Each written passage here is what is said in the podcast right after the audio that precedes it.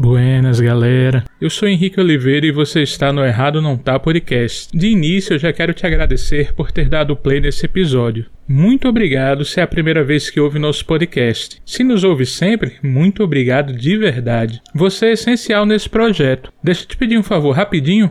Nos segue em nossas redes sociais e nos nossos agregadores de podcast. Todas as vezes que faço uma nova publicação, as redes sociais diminuem em cerca de 75% o alcance. Por isso, é essencial que você nos ajude compartilhando em suas redes sociais, para seus contatos. Não esqueça de nos marcar, tá? Somente no Twitter estamos como Errado Não Tá Pod. Em todas as demais, basta procurar Errado Não Tá Podcast, seja no Instagram, Facebook, Spotify, YouTube. Nosso e-mail é errado não tá. Posso contar com seu curtir, compartilhar, comentar? Esse episódio que você começa a ouvir agora foi um dos primeiros que eu gravei, por isso a qualidade de áudio não está muito boa, mas o papo foi sensacional. Ouvir um pouco da história dessas duas amigas e todo o empenho, todo o amor que elas devotam na sua profissão me deixou muito mais orgulhoso do que eu já era. Eu tenho certeza que ao final dessa conversa você estará valorizando muito mais essa classe de profissionais. Fica agora com esse episódio muito massa que eu tive um imenso orgulho de gravar.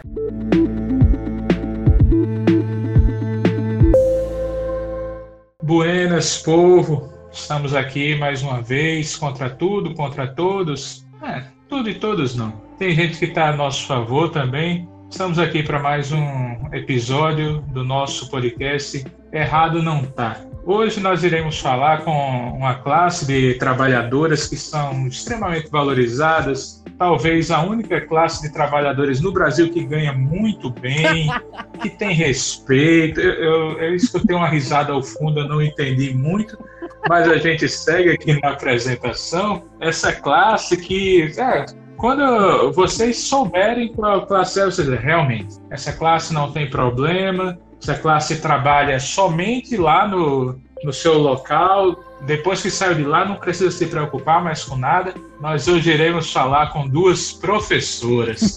Olha aí. Aê! Super valorizadas. Estou aqui. Olha aí, ó. Tá vendo? Elas, elas mesmo sabem que elas são valorizadas. Ah, então você reclama de barriga cheia, né, Patrícia? Pois é, o reconhecimento que a gente recebe todo dia, constante. É. elas já meio que se apresentaram, nós estamos aqui com duas professoras que eu conheço há muito tempo e põe tempo nisso. Então, já que uma já deu aquela gargalhada inicial, eu vou dizer só o nome dela e ela mesmo se apresenta. Rihanna, quem é você na fila do pão? Opa, meu nome é Riana Negreiros. Eu sou originalmente professora de artes, mas atualmente estou readaptada, exercendo a função de tutora de sala de vídeo e de biblioteca. Sou é, trabalho no município e no estado, né, do Rio Grande do Norte, Natal. Fiz 10 anos de município agora e em 2023 faço 10 anos de estado. Acho que é isso. isso é que eu chamo de vencedora, viu? Talvez. É interessante que o primeiro episódio que eu gravei, meus dois amigos são professores de português. Olha que coisa. Né? São professores. Uhum. E, ou seja, pelo menos nesse podcast aqui, nós valorizamos os professores e as professoras. É tá vendo? Tá vendo só. eu vou apresentar essa outra pessoa que eu também conheço, não há tanto tempo quanto Rihanna. Rihanna eu conheci antes, acho pelo menos um ano, um ano e meio antes. Já que Rihanna já te apresentou, Patrícia, quem é você na fila do pão? Olá, né? É, bom dia, boa tarde, boa noite, né? Independente do horário que vocês estejam assistindo. Eu sou Patrícia Laurentino, também professora de língua portuguesa, no caso, né? Já que você conversou com dois professores de língua portuguesa, eu sou a terceira professora a participar do podcast. Eu trabalho já no estado há nove anos, né? Tenho dois vínculos no estado, então tenho dedicação exclusiva ao Estado e à mesma escola, né? Eu trabalho exclusivamente numa escola em Muriú. Trabalhei um tempo antes de, dessa experiência em, em Muriú com a escola particular, mas foram poucos anos, acho que cinco anos. Mas já tem uns anos anteriores, assim, de estrada como professora de reforço, então praticamente o que eu sempre fui a vida toda é, professora. É interessante que a gente vê que Patrícia é professora de português e não de matemática. Quando ela diz, ah, foi pouco tempo na escola particular. Cinco, cinco anos, anos. Eu tava pensando é nisso. Porque eu digo que foi pouco tempo que eu passei na escola particular, porque eu passei três meses. Sei quando ela falou, chegou disse. Ai, vai ver que aqui ninguém sabe fazer conta. Oh, eu, eu contabilizo o tempo de serviço pela possibilidade de conseguir me aposentar por ele. Então, como eu não posso me aposentar por esses cinco uhum. anos. Principalmente hoje em dia. É, não Bichinha, você para hoje em dia, você tem que começar a trabalhar de carteira assinada aos dois a três meses é, de idade. Não foi. Já tem que pegar uma turma para poder entrar. Berçário tá aí para isso, né? Tem que se destacar desde cedo.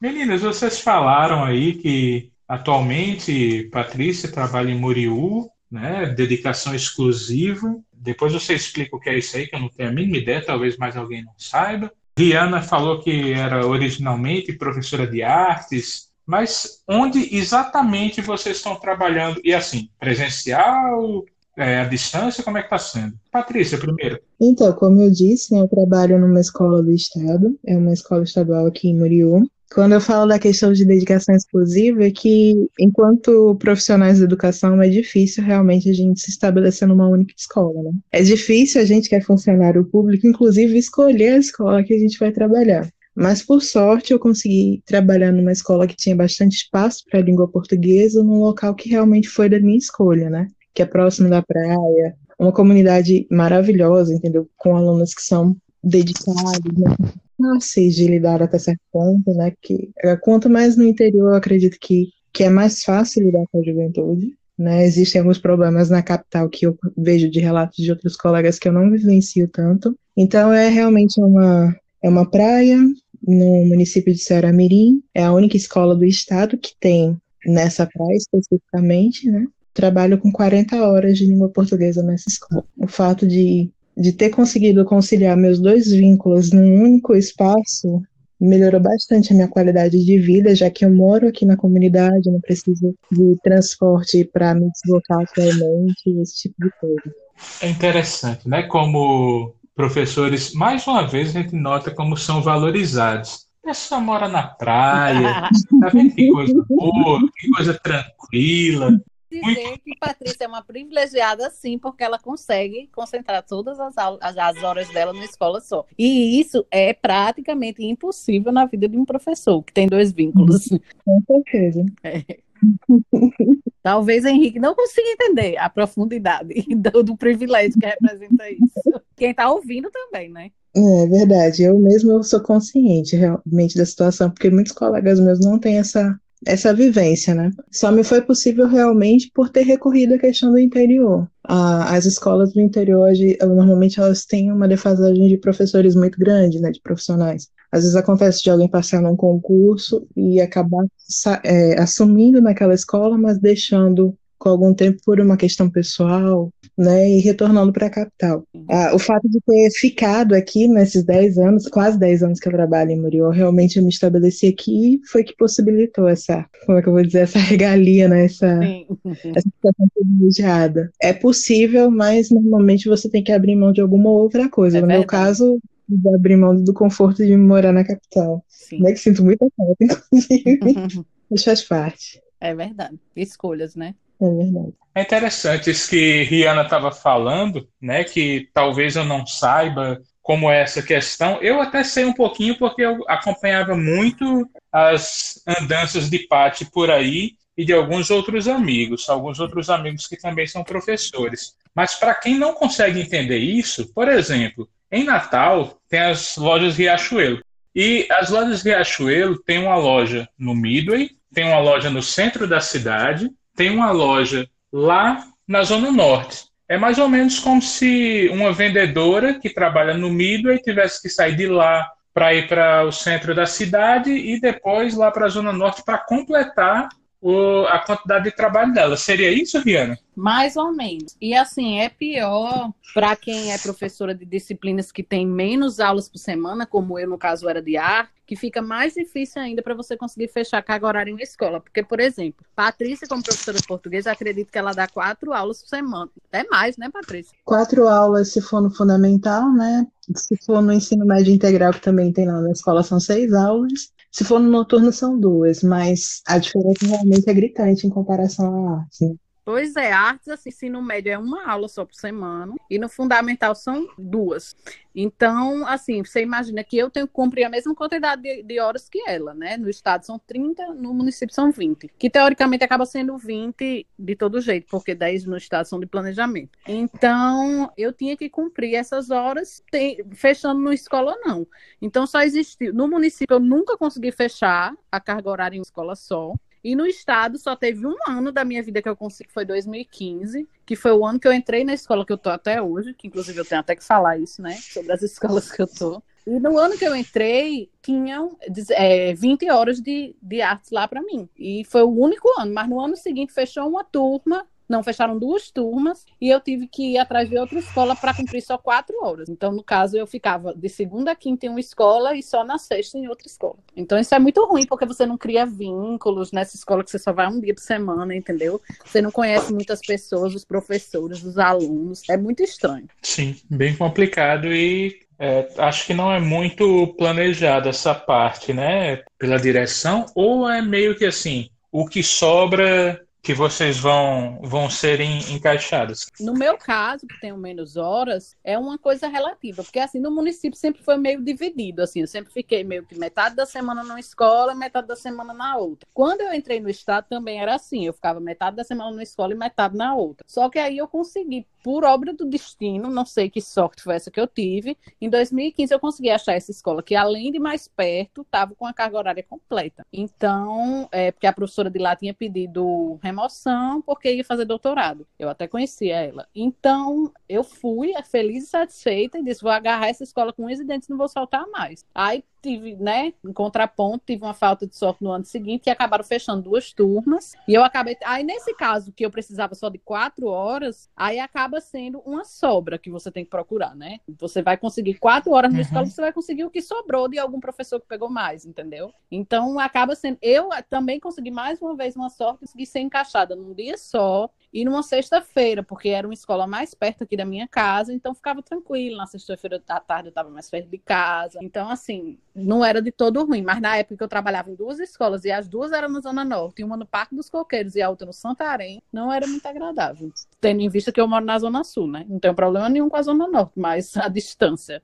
Sim, isso é, isso é complicado mesmo. Para você é assim também, Paty? Atualmente não, porque eu, como eu falei antes, eu optei por morar no local, mas inicialmente eu morava na zona central de Natal, né, próxima à zona sul, entre zona sul e zona central, que é Nova Descoberta, não sei realmente posicionar Nova Descoberta no mapa do no, no mapa de Natal. E passei nessa escola em Muriú, então eu tinha que me deslocar até a Zona Norte para pegar um transporte que levava os professores até Muriú, né, que não tinha transporte público aqui na comunidade, não existe até hoje transporte no horário da noite que conduz os professores de forma que não seja através desse incentivo, né, através de um transporte que, que leve exclusivamente os professores. A comunidade ela é muito pouco abastecida na situação de, de ônibus. Então eu pegava o ônibus lá de Nova Descoberta até a Zona Norte, na Zona Norte eu pegava o carro dos professores e me deslocava até Muriú. Aí nesse período foi uma situação bastante complicada para mim, por conta do horário que a gente retornava. Né? A gente tinha aulas até 10 horas e tinha que, às vezes, liberava um pouco mais cedo por conta da, de situações da própria comunidade mesmo, que alguns alunos se deslocam até 15 quilômetros para poder chegar na escola de ônibus também mas à noite é meio complicado nessa situação, 15, 20 quilômetros à noite. Então, às vezes, a gente precisava liberar um pouco mais cedo, mas de qualquer forma, eu sempre retornava da escola próximo às 11 horas, estava retornando para casa às 11, 11 e meia da noite. Né? Então, era uma situação bastante complicada. Aí, por isso que, a partir do momento que eu, de fato, me estabeleci e percebi que morar na comunidade seria interessante para mim, né, que gostaria de permanecer na escola, eu optei por sair de Natal e vir morar aqui em Moriú. Né, por essa questão de transporte, principalmente. Sim. Preciso falar também que hoje em dia eu não estou mais nessa situação de cinco escolas, porque como eu fui readaptada devido a um problema de saúde que eu tenho, eu estou, eu consegui fechar nos dois vínculos, cada um em uma escola. Então, hoje em dia, eu estou só em duas escolas: é, o Almirante Newton Braga do Estado e o Chico Santeiro do município. Então, estou na parte da tarde no Newton Braga, fica no Alecrim, e na parte da noite no Chico Santeiro, na EJA, que fica no bairro Nordeste. Ainda fica longe da minha casa, sim, mas fica muito mais perto, levando em consideração o Parque dos Coqueiros, Zona Norte e tal. O mais perto que eu já consegui trabalhar foi essas quatro horas da sexta,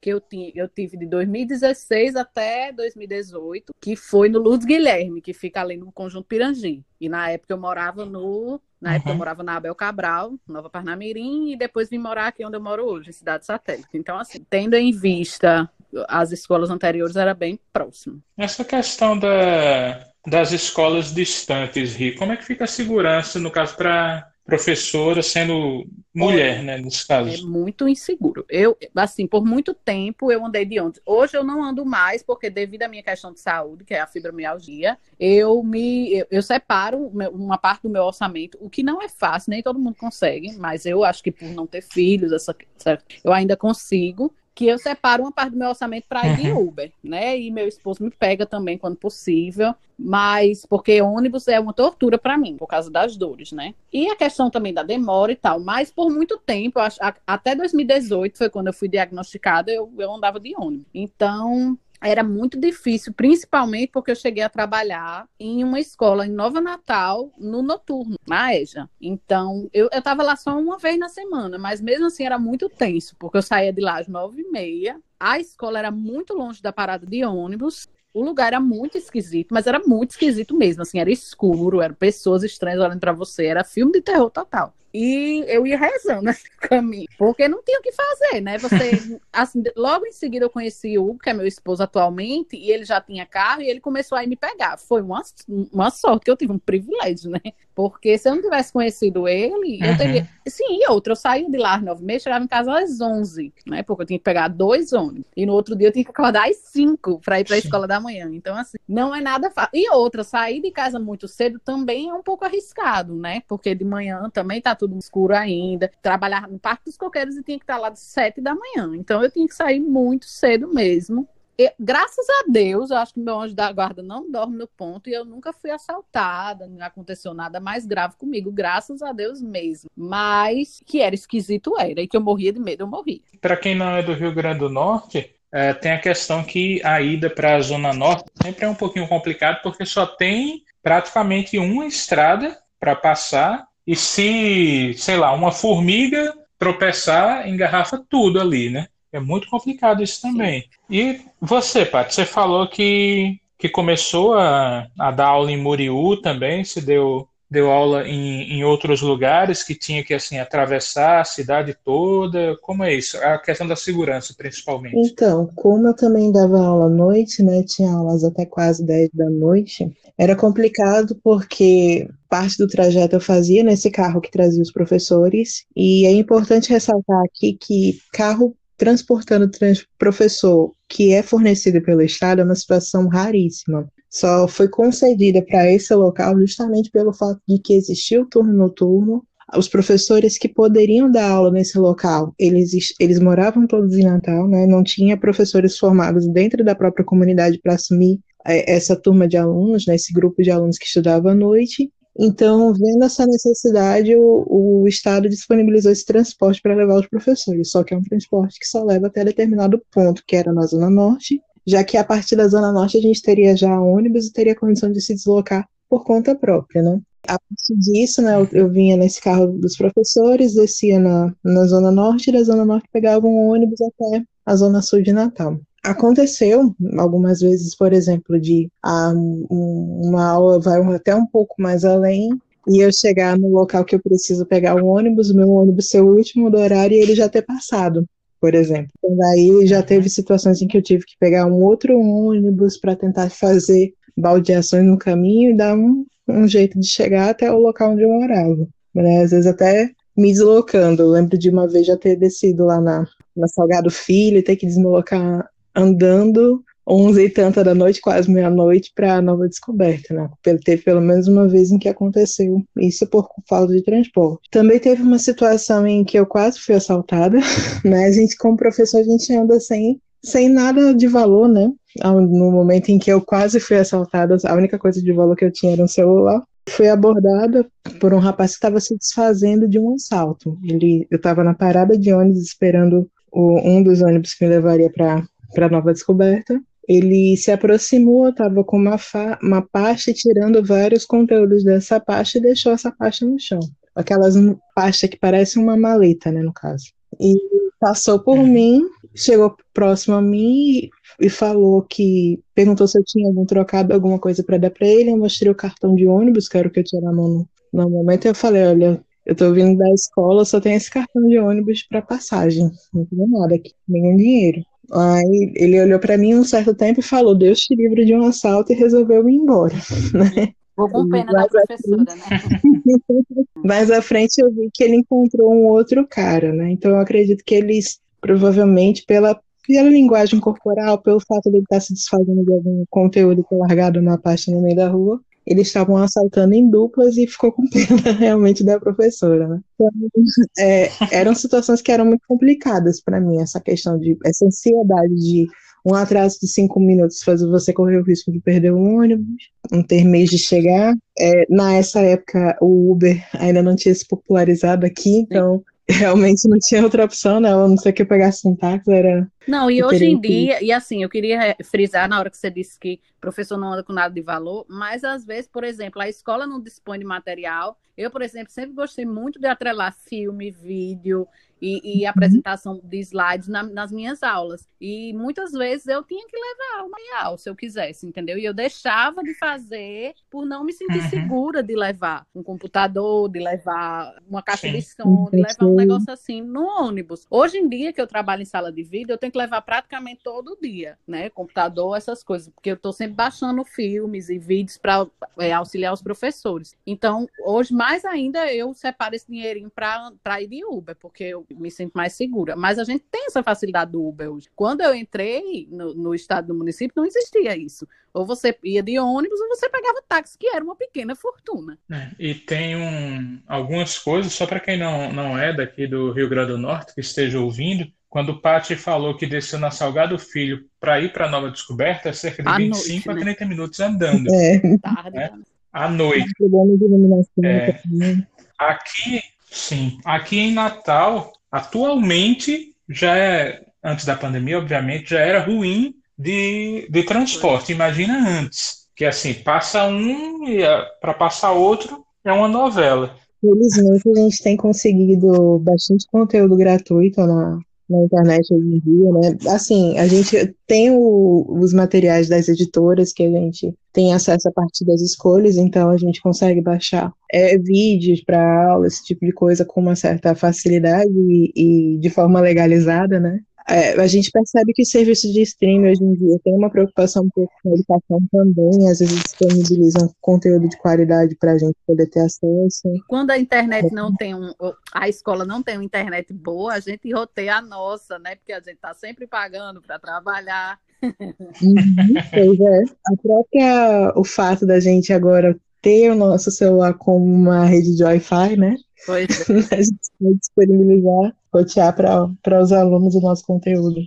Eu estava pensando aqui que Rihanna falou que às vezes chegava de 11 e meia, meia-noite, 5 da manhã já tinha que estar de Isso. pé para sair, né? Ou seja, o sono, Não, detalhe, qualidade de vida é algo. Mal me conheciam, porque eu estava naquela escola duas vezes por semana só, me julgavam muito, porque eu chegava lá e até tocar, né, para começar a aula, eu baixava a cabeça e dormia na mesa da sala dos professores, com a cabecinha baixa. E ficava me julgando, me chamando de preguiçosa, uhum. me chamando de corpo mole. Sempre já fui muito julgada, mas ninguém procura saber, né, por que, que eu tava dormindo ali, por que, que eu às vezes chegava atrasada. Então, assim, eu uhum. sempre. É, essa história que eu falei no começo da, da conversa da gente sobre o problema de você não criar vínculos na escola é isso. As pessoas, normalmente, elas são muito amargas, sabe? Estão é, ali naquela situação há muito tempo, levando boa bordoada do, do governo, do, da prefeitura, né, na constante desvalorização do trabalho. Então, assim, eles acabam descontando nos colegas, que são a parte mais fraca, junto com eles. Então, existe muito essa desunião, existe muito esse apontar de dedos, esse julgamento. Então, assim, eu sofri muito com isso. Por isso que eu troquei tanto de escola no município. Eu já tive, nem sei contar para você, mas eu já tive várias, dezenas de escolas no município, porque eu tinha problemas de me adaptar por, por essa falta de vínculo, de só estar uma, duas vezes semana na escola, as pessoas me julgarem, problematizarem, né, várias questões e eu acabar tendo que deixar a escola. Graças a Deus isso acabou. Tô, tô em duas escolas maravilhosas, adoro a equipe. Tem problema, tem como em todo lugar, né? Mas de todas as que eu trabalhei, essas duas são uhum. as melhores. que bom, que bom, fico muito feliz. É, o que eu ia perguntar nessa, nessa linha de pensamento é porque assim, vocês praticamente não têm qualidade de vida quando você chega de 11 e meia da noite em casa, assustado por tudo o que vocês tiveram que passar para chegar em casa, para chegar em casa, dormir, né? Chegar, bateu, dormiu, acordar, sair. Como é que vocês fazem para não pirar? Porque é muita, muita coisa que vocês passam. Como é que vocês fazem, Paty? Pergunta difícil de responder, né? É porque eu acredito muito que é o acreditar, que é um trabalho essencial. A gente sabe, porque a, por mais que a comunidade ela não nos valorize, a gente sabe qual é a importância social do trabalho que a gente desempenha. E o impacto que a nossa ação, uhum. quando a gente trabalha da melhor forma possível, dentro das nossas capacidades, o quanto isso vai afetar a vida de, dos estudantes de modo geral.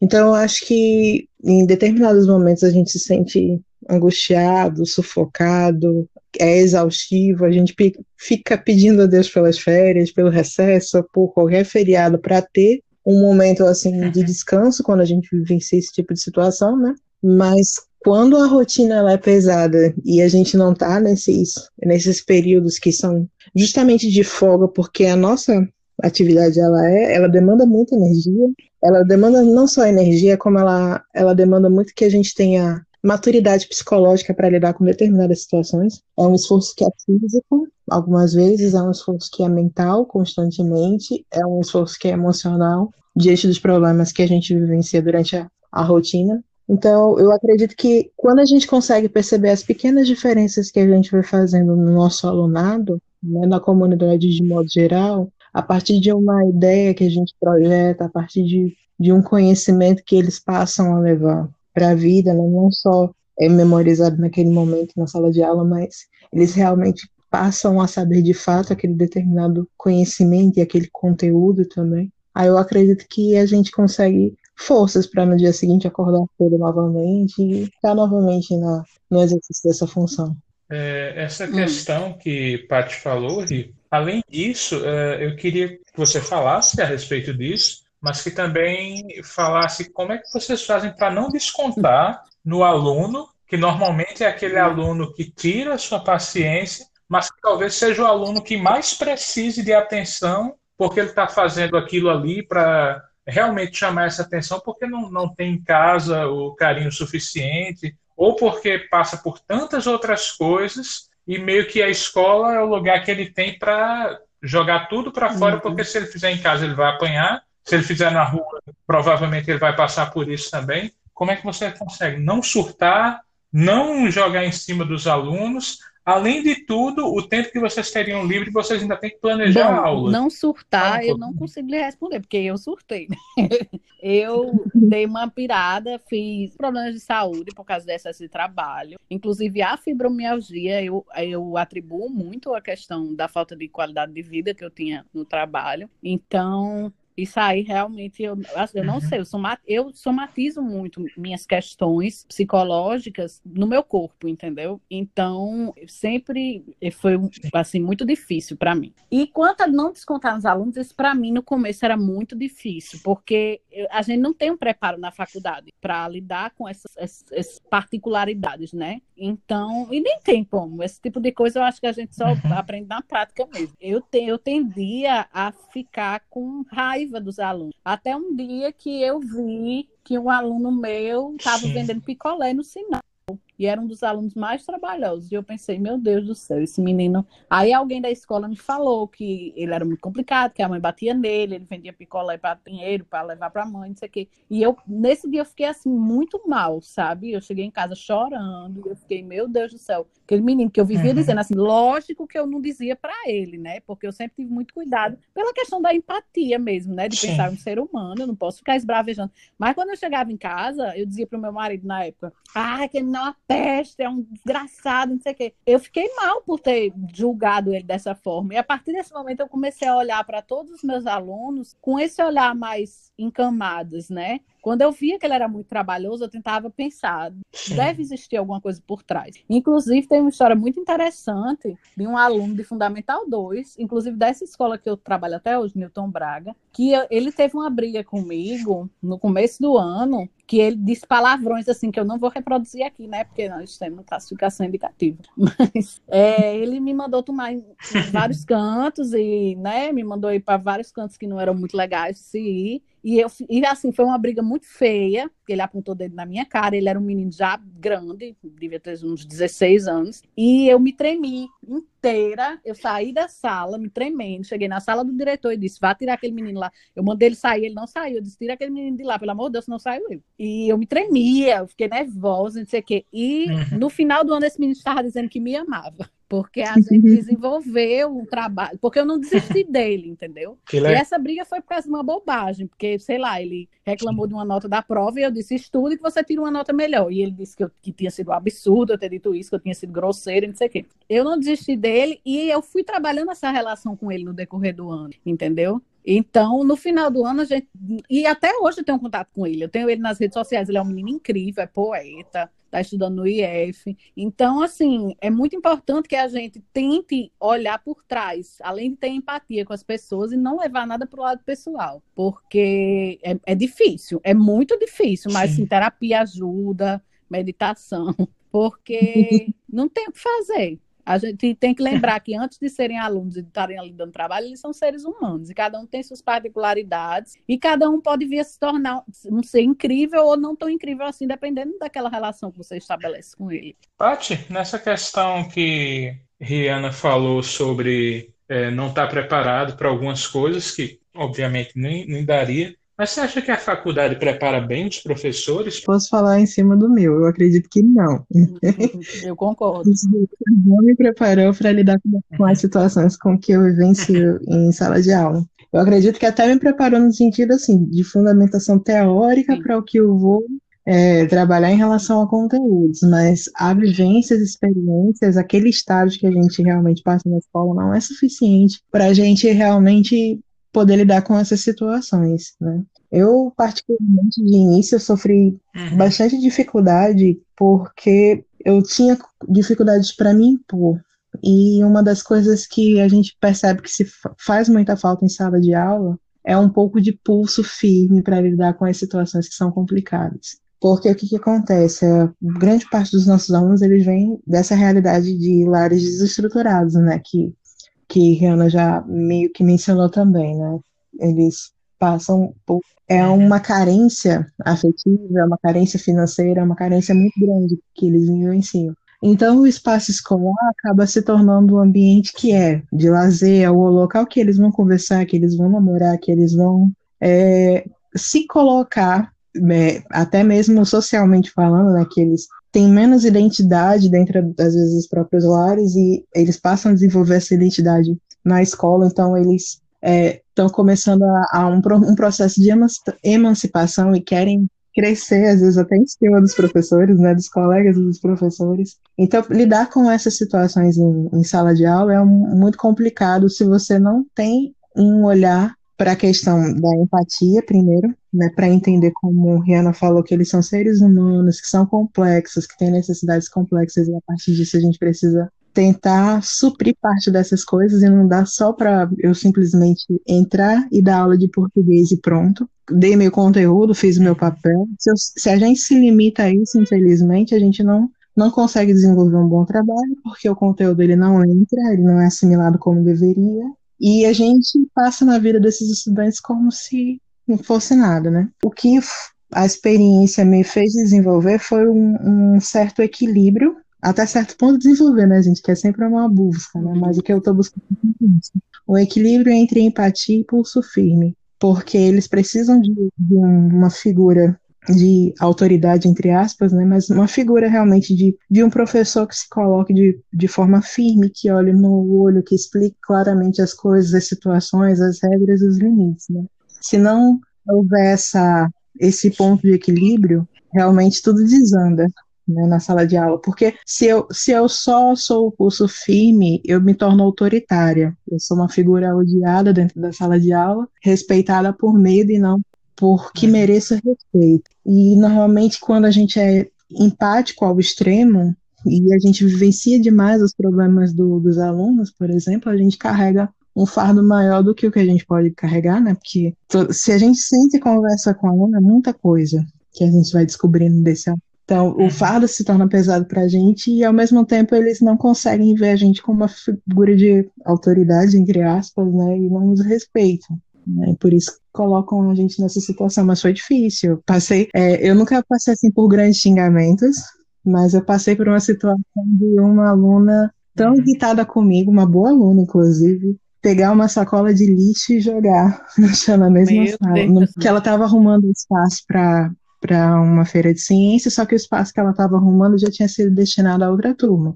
Então eu tive que chegar para ela e dizer, ó, oh, esse espaço já foi reservado, existe uma uma organização. Eles tinham feito uma decoração na sala baseado na, no tamanho da, da sala, que as salas tinham dimensões diferentes, né? Não eram padronizadas, que era uma escola totalmente adaptada. Uhum. Funcionava numa pousada, inclusive. E eles tinham feito uma decoração na parede que foi toda medida baseada em cima daquela sala, um grupo de alunos, que tinha pedido antecipadamente, inclusive, para eles. Então, outros alunos quiseram ocupar o espaço, e quando eu cheguei disse, não, você não vai ocupar, a menina que tinha limpado a sala, ela pegou e virou a sacola de lixo e falou, então, então, se eu limpei isso aqui à toa agora, eu vou devolver todo o lixo de volta para a sala.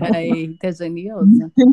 É bastante genioso. Passei por umas situações assim, e brincadeiras inconvenientes, como a brincadeira da lixeira na porta. Não sei se Rihanna já passou por essa. Mas assim, um enfrentamento direto muito desrespeitoso, ainda não aconteceu, graças a Deus. É, comigo já aconteceram algumas vezes, porque eu sou, assim, essa questão do equilíbrio que você falou é muito importante mesmo, e eu sempre tive uma dificuldade, mas pelo lado oposto, porque eu tendo a ser mais autoritária e mais pulso firme e menos empática, né? Então eu tenho que ficar me, me relembrando uhum. de sempre ter empatia e tentar não, né, não partir para brabeza. E como eu sou muito impulsiva, é, já aconteceu de eu falar coisas que foram mal interpretadas, gerou um problema, não sei o que. Eu lembro que teve uma vez que uma menina fez minha prova, era o que a gente chamava de provão, que era uma prova com cinco questõezinhas de marcar, que eles faziam valia três pontos, né?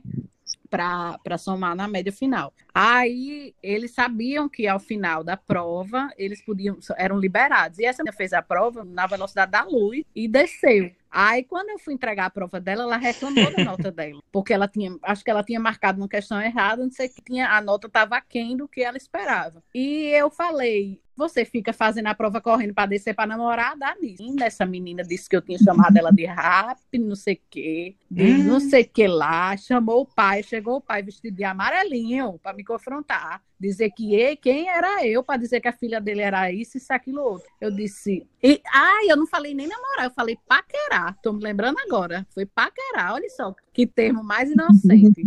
E era uma meninona, uma galalona grandona, toda bonita, não sei o quê. É que vai me dizer? Aí eu olhei para aquele amarelinho, me deu vontade de dizer, tu quer dizer que essa menina não paquera? Mas, enfim, fiquei calada. Aí ainda tomei uma advertência da direção, lógico, longe do pai, né? Porque jamais eles podiam chamar minha atenção na frente do pai, e nem da aluna mas me deram uma, uma chamada dizendo assim, evite falar esse tipo de coisa, não sei o quê. Aí, a partir dessa situação, eu fiquei mais atenta, porque foi uma situação muito chata, entendeu? E eu tentei explicar, não, foi um comentário inocente que eu fiz, porque eu, né, mas me desculpei e tudo, mas me desculpei com ódio, né? Porque errado não estava, como diz o podcast aqui. Uhum. E é complicado isso. Porque, por exemplo, uma situação como essa, independente dela ter chamado o pai e tudo mais, eu acho que você nunca deveria ter sido advertido em relação a isso. E eu acho que a partir do momento que você tem comprovação da própria turma, eu chamava esse pai, vamos lá, vamos na sala, para eles repetirem exatamente o que eu disse. Né? Porque é uma informação falsa, né? É. Uma, uma Não, reprimenda. Assim, eu, eu, eu chamei pessoas que confirmaram que eu tinha dito realmente paquerar, mas aí ele começou a entrar na questão de que paquerar para ele queria dizer que a filha dele era aquilo, entendeu? Ele acreditava que eu ter dito que a filha dele queria paquerar era eu dizer que a filha dele era uma rápida, não sei o que, era, né? Então, é, não, eu não tinha mais o que fazer, eu só tinha que dizer, olha, eu não falei nesse sentido, eu falei paquerar para mim é um termo inocente, é a pessoa tá conversando, tá aqui flertando, é uma coisa inocente. Mas é, é, eles eram pessoas muito conservadoras. Ou não, né? Eu também tava só querendo é, é atirar pedra, também existe essa possibilidade. Então, assim, chegou um momento que eu cheguei à conclusão de que o melhor fazer era pedir desculpa, porque é aquela história, né? Melhor ter paz que ter razão. Então, é verdade. pedi desculpa para acabar logo aquela história e ele ainda ficou lá se inflando e eu deixei ele, porque amarelinho tem essa mania um pouco de se inflar, né? Então, que pra frente. Mas é, é uma experiência cultural, né, que a gente vivencia hoje. Hoje em dia a gente, como você fez, você fez uma expressão, pode, era uma brincadeira, é uma brincadeira que dentro do, do contexto da sala de aula acontece, hum. né? A gente faz isso, é natural. Sim. Quando a gente vai repreender um determinado aluno. Uhum.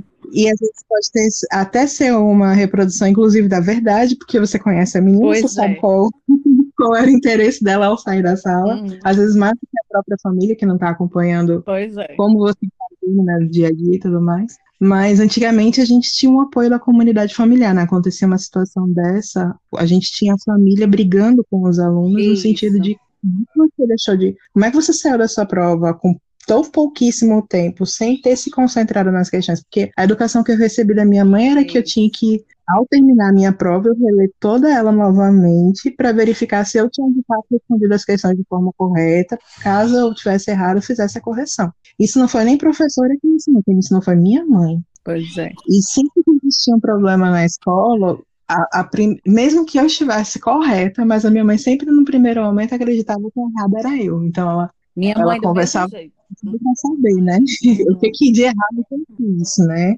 Converseu de errado comigo. E hoje em dia não, né? Você teve que retratar em relação a um pai numa coisa que você falou que era inocente, porque ele tem uma interpretação errada, porque quem é errado é o professor, Sempre não é? Isso.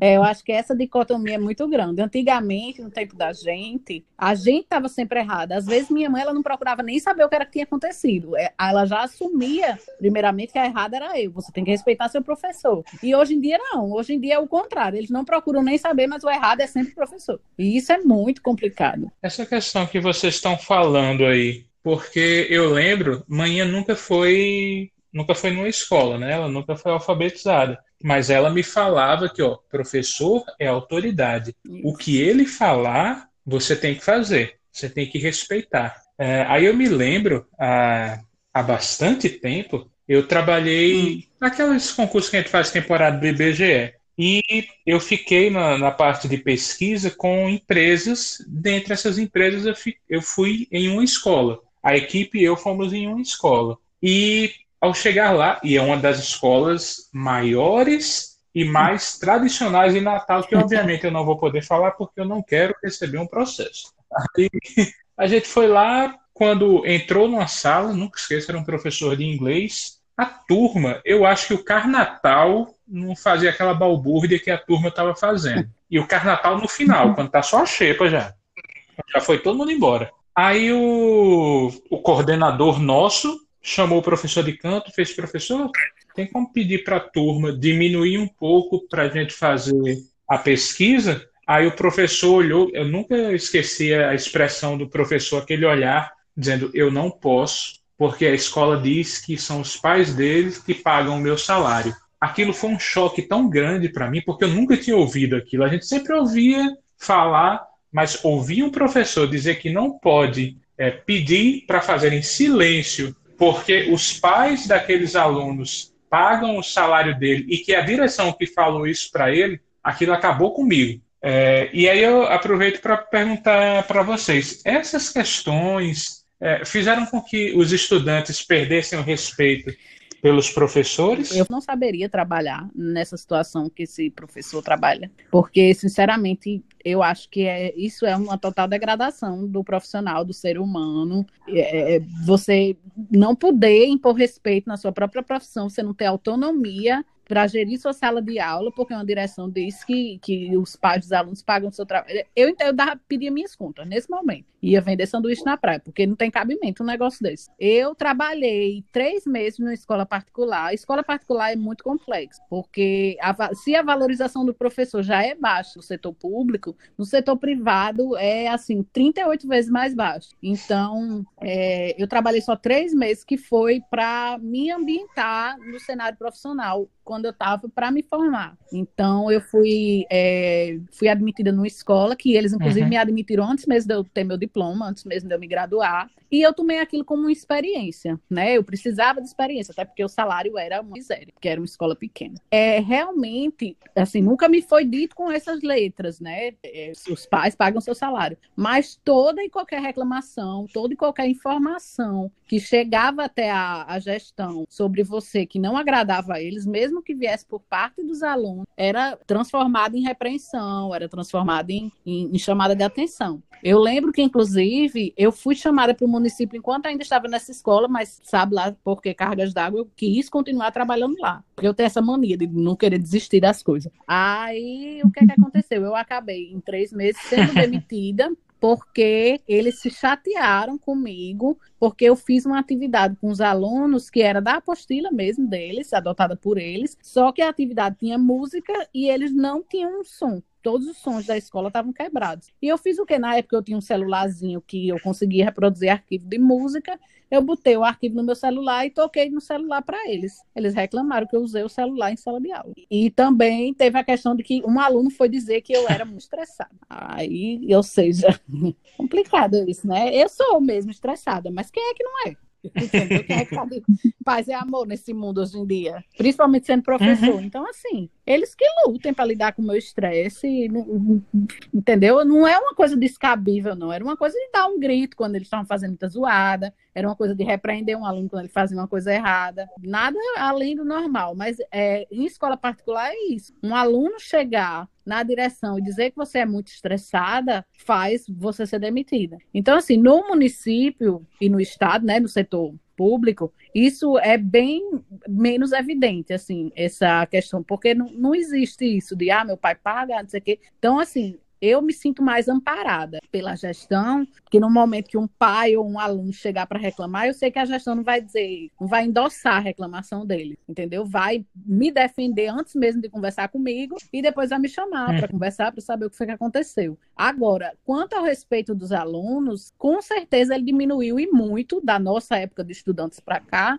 porque essa coisa das mães estarem é, é, endossando a nossa autoridade como professores e a importância de respeitar mesmo os professores como autoridade dentro daquele ambiente da sala de aula, não existe mais. Então, assim, eu, eu percebo que os pais de hoje em dia não estão nem aí. Inclusive, eles incentivam os meninos a peitarem. Então, assim, é muito difícil, porque constantemente eu me deparei com situações em que não me respeitaram deliberadamente, e quando eu cobrei respeito, foi considerado um absurdo isso. Mas por que você está me cobrando isso? Então, assim, é muito difícil, é muito difícil mesmo. Você, é como Patrícia disse, você tem que impor o respeito, porque depois você, se você não souber, se você der uma vacilada, eles montam facilmente. Uhum. Patrícia, nisso que Rihanna falou, o problema é só que os alunos foram perdendo o respeito com o tempo ou é essa questão que os pais não dão a mesma educação? Não, é uma resposta simples para um problema que é complexo.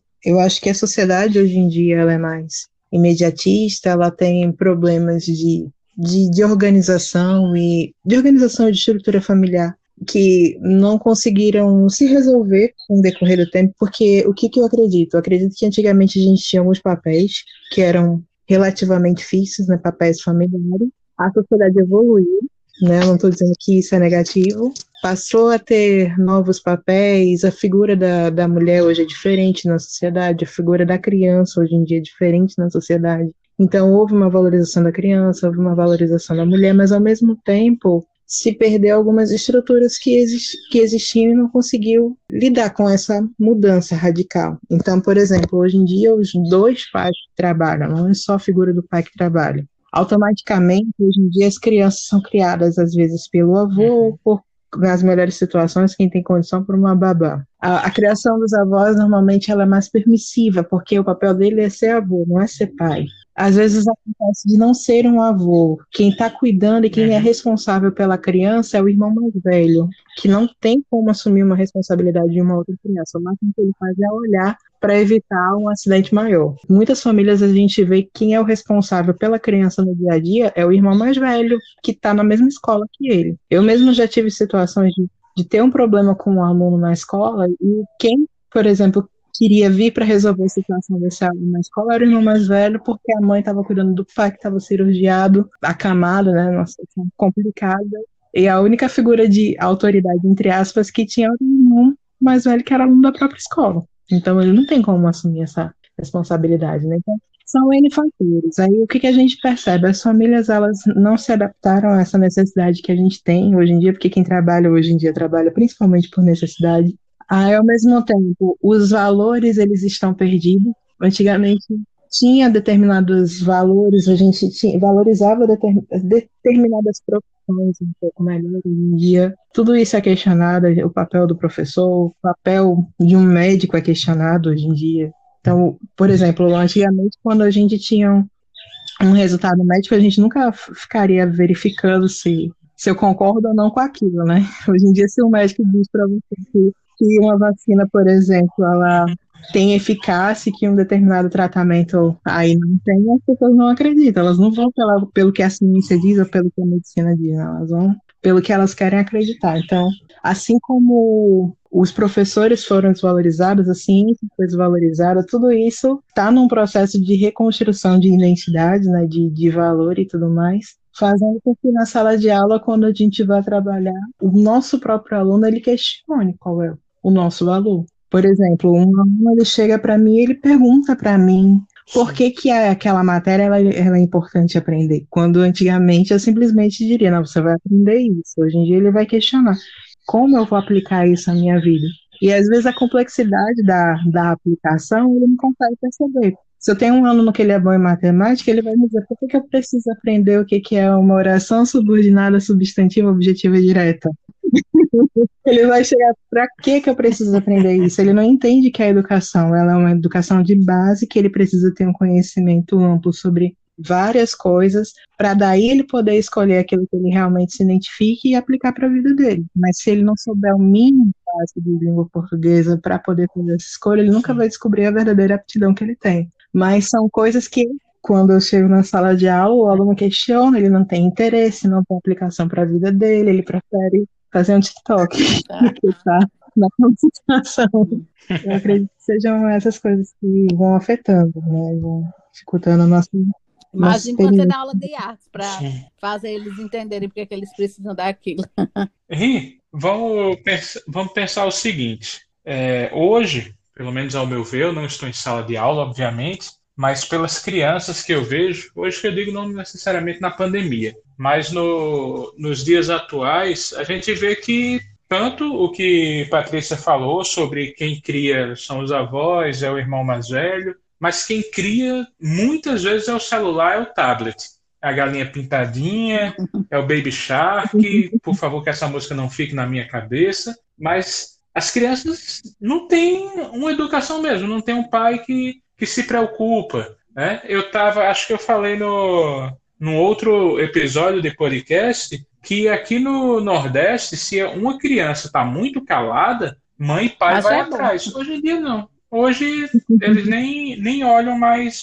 Acha bom. Ah, não está me, não tá me dando trabalho, não está me dando dor de cabeça. Mesmo que essa criança esteja botando fogo na casa, eles vai, vai saber só depois. Então, quais são os desafios que uma professora tem. Que sempre foi, é buscar formas, metodologias atrativas para eles, entendeu? Por isso que eu sempre busco atrelar filme, vídeo, mídias de forma geral para dentro das minhas aulas, entendeu? Por isso que também está sendo tão bom para mim, enquanto readaptada, ficar nessa função de, de trazer isso para os professores, porque foi, foi meio que sempre o que eu fiz nas minhas aulas. Porque, assim, para você segurar a atenção de um aluno adolescente, né, hormônios em chama, é mais a questão do, do que sempre foi, né, que é você buscar metodologias que sejam interessantes para os alunos, né, que atraiam o interesse deles. É você buscar de acordo com a idade deles o que é que, que chama atenção, o que é que. Por isso que eu sempre gostei de trazer essas mídias, como filme, vídeo, internet em geral, para dentro do meu conteúdo, porque isso chama a atenção deles. Outra coisa que eu trouxe também, que eu lembro que eles ficaram malucos, foi uhum. o conteúdo de tatuagem. Eu entrei em contato com eles, eles sempre ficam muito eufóricos comigo, porque eu tenho muita tatuagem, né? Para eles é muito diferente uma professora toda tatuada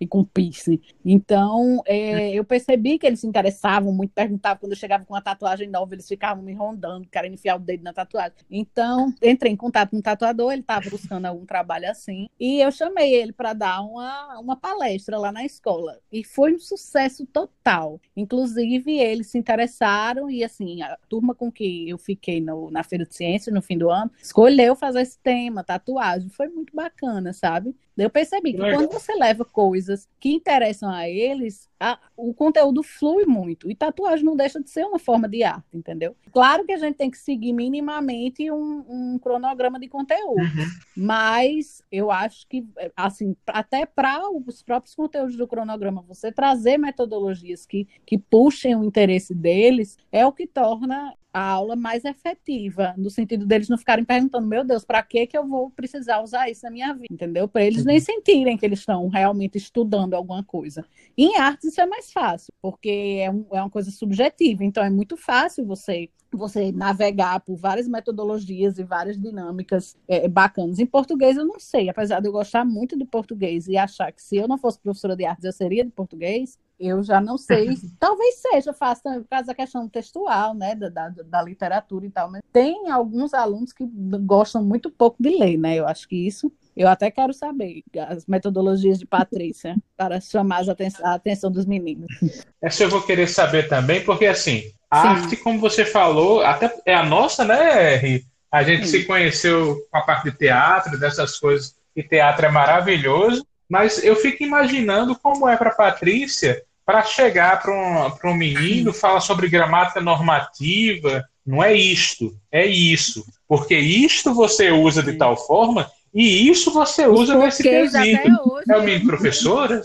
É isso e acabou-se. É, é, porque junto, porque separado, porque no final da frase, acentuado ou não. Preciso trabalhar esses conteúdos, eles são conteúdos que são essenciais, e vai ser na minha disciplina que eles vão encontrar esses desafios, né, de saber como é que vão colocar devidamente os porquês, né, e saber regras de ortografia e tudo mais, mas ao mesmo tempo eu preciso tornar o conteúdo de uma forma interessante para eles, né. Então, coisas que a gente pode, por exemplo, analisar. Um meme de internet, é, placas erradas, coisas que eles acreditem ser engraçadas, a gente pode trazer isso para o cotidiano deles, né? para que eles assimilem mais facilmente.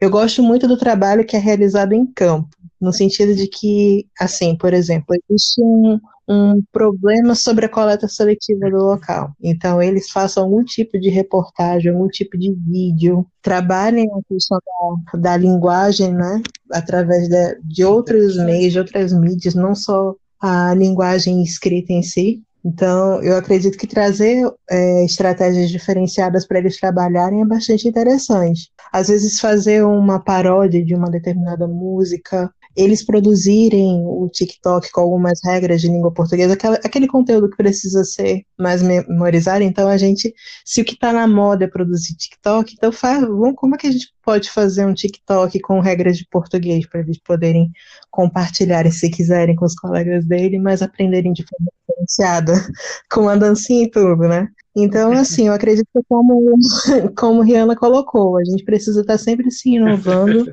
pensando em estratégias para que os alunos se interessem pelo conteúdo que a gente vai trabalhar.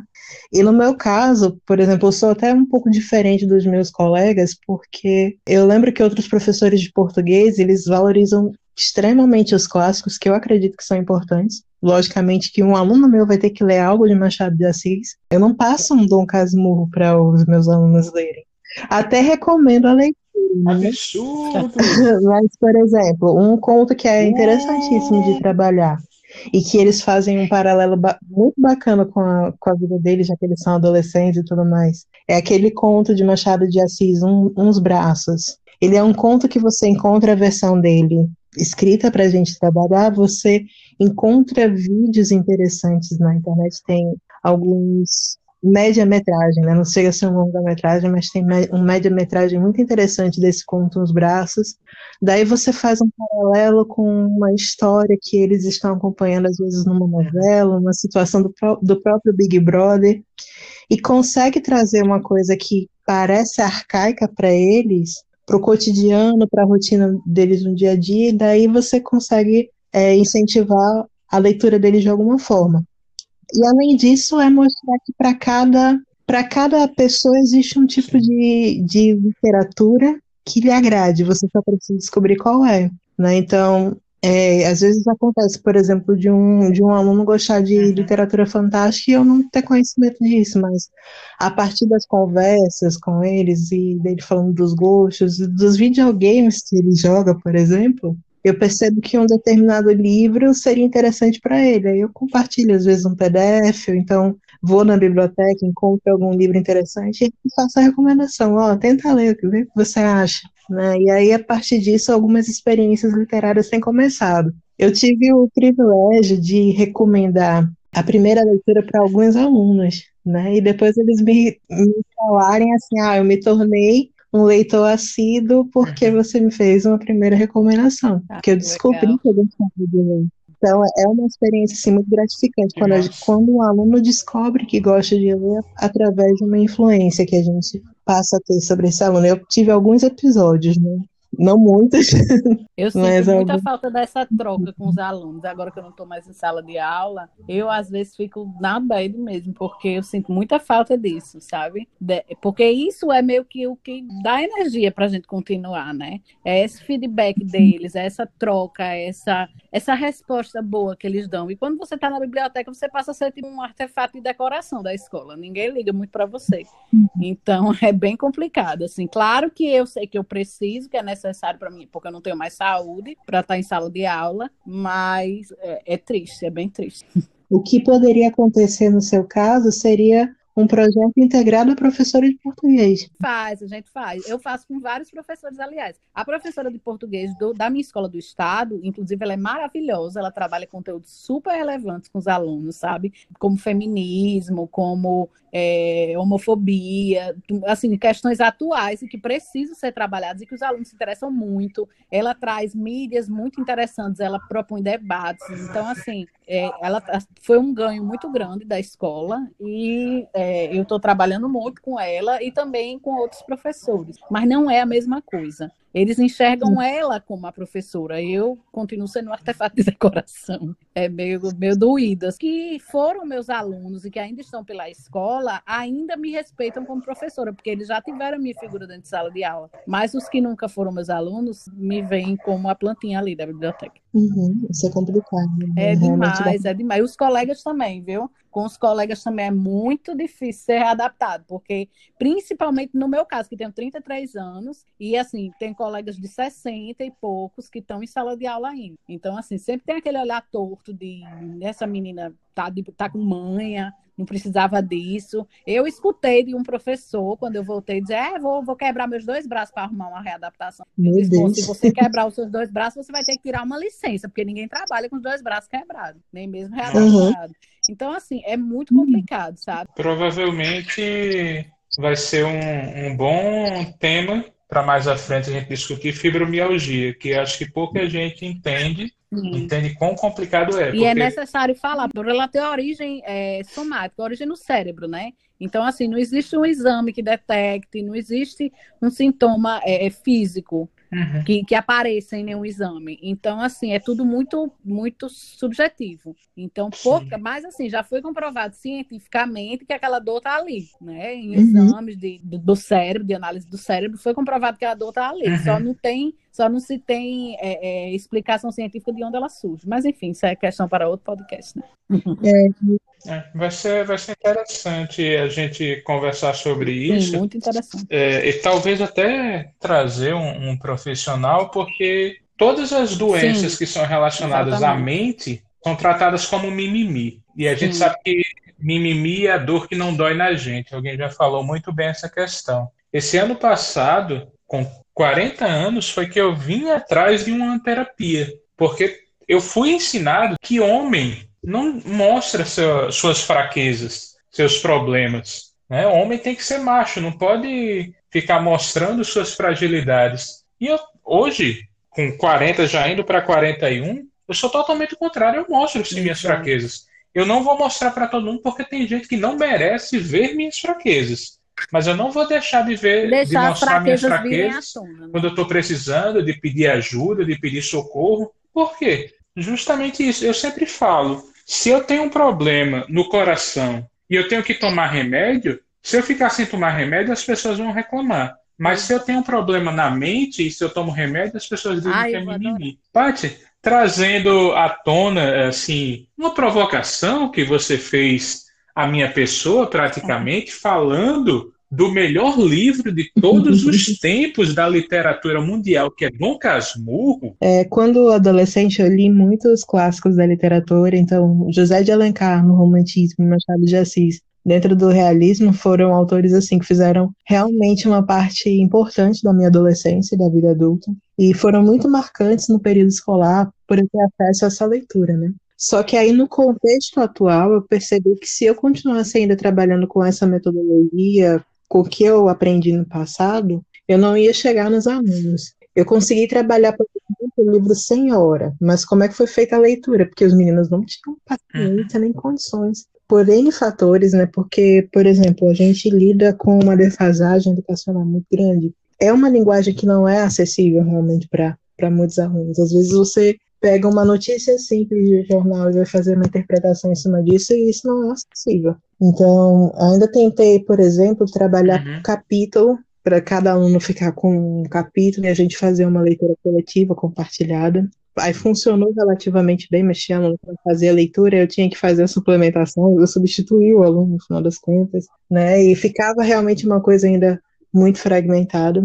O que me ajudou na escolha dos contos de Machado de Assis é justamente isso. São contos de três páginas, por exemplo, não só uns braços, né? eu trabalhei vários outros contos. Cada um deles você pode trabalhar uma característica da escola literária, você pode trabalhar as características principais do autor, por exemplo, e só que de uma forma mais breve. Então a gente consegue fazer aquela leitura, consegue se debruçar, estabelece os paralelos com a realidade, porque se eu não fizer um paralelo com a realidade, a leitura ela acaba se tornando supérflua de certa forma, não supérflua, né? Mas assim, o principal objetivo com aquela leitura é que o aluno se reconheça, uhum. né? ele consiga perceber que aquilo é um clássico, aquele texto ele, se, ele atravessou Sim. séculos, inclusive, né, para estar na mão dele, porque aquilo ali é um retrato social abrangente que serve para a gente, inclusive, nos dias de hoje. Então, é, eu consigo fazer isso com mais facilidade com o trabalho contos. Verdade. Mas às vezes eu só vou conseguir atingir meu aluno trabalhando numa literatura que as pessoas classificam como literatura de massa. É possível, né? Então, de qualquer forma, é importante que a gente uhum. consiga passar conteúdo, né? Passar informação e, e trabalhar alguns valores dentro desse, desse conteúdo, né? Para que não seja meramente uma aula de português, que seja um ambiente que ele que ele esteja aprendendo sobre si mesmo, aprendendo sobre a sociedade e aprendendo conteúdo também. É, infelizmente, eu acho que, assim, para mim Machado de Assis é o melhor. Bem é, quem achar o contrário está errado. Mas, mas bem, bem democrático aqui. Errado não tá, mas quem achar o contrário tá. mas eu acho que, que um problema enorme Isso. é porque obrigavam os alunos a ler os clássicos. E isso fez com que muita gente se afastasse. Eu acho que eu devo ser o único caso que foi obrigado a ler e ama até hoje. Né? Obviamente, tem outras pessoas. Mas a grande maioria não, porque se você lê algo que você não quer, você não vai não vai gostar daquilo. Essa questão que vocês já já vem falando sobre adaptar a forma de ensinar tudo isso, é por isso que eu trouxe vocês duas. Vocês são sensacionais. Vamos continuar o papo aqui. Principalmente para a Patrícia, que Patrícia trabalhou apenas cinco anos na, na escola particular e está quase dez anos no, no setor público. Qual, é, qual a diferença? Por exemplo, existe mais pressão a gente trabalhando no setor privado. No setor privado, normalmente a gente recebe um pouco menos, né? A não ser que você trabalhe numa grande escola, mas aí também a carga de estresse que você vai ter por estar numa escola altamente conceituada também vai ser equivalente, né? Então, numa, na escola privada você recebe menos e você tem uma carga de trabalho maior. Né? Normalmente a escola privada dá algumas condições interessantes de trabalho, você trabalha com turmas menores, então você tem que ter um rendimento de 100% dos alunos ou muito próximo a esse, número, né? Uhum. Quando algum aluno está fora do, do rendimento, está fora do, do padrão essencial, então você está tá sempre tendo que repensar, ver quais são as práticas, entrar em acordo com a família sobre como fazer a complementação dos, dos estudos desse aluno. É um, é um trabalho que eu sentia que era mais aprofundado, né? No sentido de que a escola que eu trabalhava era uma escola pequena, era uma escola de bairro, não tinha tanta essa assim, de valorização do profissional no sentido de, de que a escola estava pensando apenas no financeiro. Felizmente, na época que eu trabalhava lá não era assim. Mas tinha muita cobrança para que a gente vendesse o máximo, fizesse o máximo possível para que os alunos conseguissem aprender, independente das características individuais que eles tivessem. Então, trabalhava com. A gente, por exemplo, a gente fazia quatro provas por bimestre, além uhum. dos trabalhos é, das atividades avaliativas que a gente fazia no decorrer. Então, eu lembro que eu passava um final de semana elaborando prova, outro final de semana corrigindo. Durante a semana eu ainda tinha que preparar as aulas, as atividades e os outros trabalhos. Era, eu achava assim, ralado na época, porque eu tinha tempo de uhum. dedicação na escola, mas o tempo de dedicação fora da escola era maior para poder dar conta desse nível de excelência. Aí, além disso, eu precisava cumprir livro de cabo a rabo. Né? O livro era botado pela escola Sim. e eu tinha que fazer com que aquele conteúdo chegasse o máximo possível. Exigia um nível de qualidade, de excelência muito grande, porque eu precisava fazer com que os meninos não dessem né, o máximo possível, cumprir N tarefas, então é, eu tinha pouco tempo uhum. na semana para poder trabalhar com todas aquelas coisas porque era fazer atividades diversificadas que fossem interessantes, elaborar trabalhos, fazer provas quinzenais, fazer a correção dessas provas, trabalhar as atividades no livro, trabalhar atividades no caderno, estar tá sempre acompanhando o processo de correção de livro e caderno, né? Tinha que, que render isso. Além disso, a gente tinha os eventos, então acontece Páscoa, você tem uma festinha uhum. da Páscoa. Então você tem que preparar uma coreografia com os alunos para fazer uma apresentação na, na Páscoa. Se é Dia das Mães, a gente faz um evento para as mães. Se é a festa junina, né? no, em junho a gente tem uma festinha junina também com, com coreografia, também com danças, com, é, com teatro e esse tipo de coisa. Então eu me sentia muito sufocada porque era era muito muita atividade para pouco tempo e alguma coisa acabava sempre ficando meio isolada, né? Mas sempre tem que buscar render o máximo para cumprir essas obrigações. Já no Estado, a gente sempre é mais flexível. Então, por exemplo, eu trabalho com o livro, mas se eu não conseguir uhum. cumprir o livro por conta da, do ritmo da turma, não tem problema algum, porque eu tenho autonomia para trabalhar com o livro ou trabalhar com outras ferramentas também de aprendizado. Eu só, não, por exemplo, não posso desvalorizar o livro didático, por quê? Porque é uma ferramenta de estudo gratuita do aluno, mas que teve um curso, de modo geral, é dinheiro público investido em educação, né? Uhum. Então, preciso valorizar esse instrumento de uma forma, mas eu não preciso, não tenho aquela pressão para cumprir livro de cabo a rabo. Os instrumentos avaliativos eles são mais flexíveis também. A gente pode fazer acordos dentro da escola para estabelecer uma estrutura, mas nunca vai ser, por exemplo, uma prova quinzenal, com certeza. Esse tipo de cobrança não é. Então, eu sinto que trabalhar na, no Estado ele é mais uhum. fácil uhum. nesse sentido. Né? Eu não tenho tanta cobrança quanto eu tenho quanto eu tinha na, na esfera particular. Só que, por outro lado, os desafios que a gente vivencia dentro da esfera pública são maiores. Por exemplo, essa questão de que eu entro numa turma, turma de ensino médio com alunos que praticamente não sabem ler. Às vezes eu lido com essa realidade, né? com, com a leitura deles.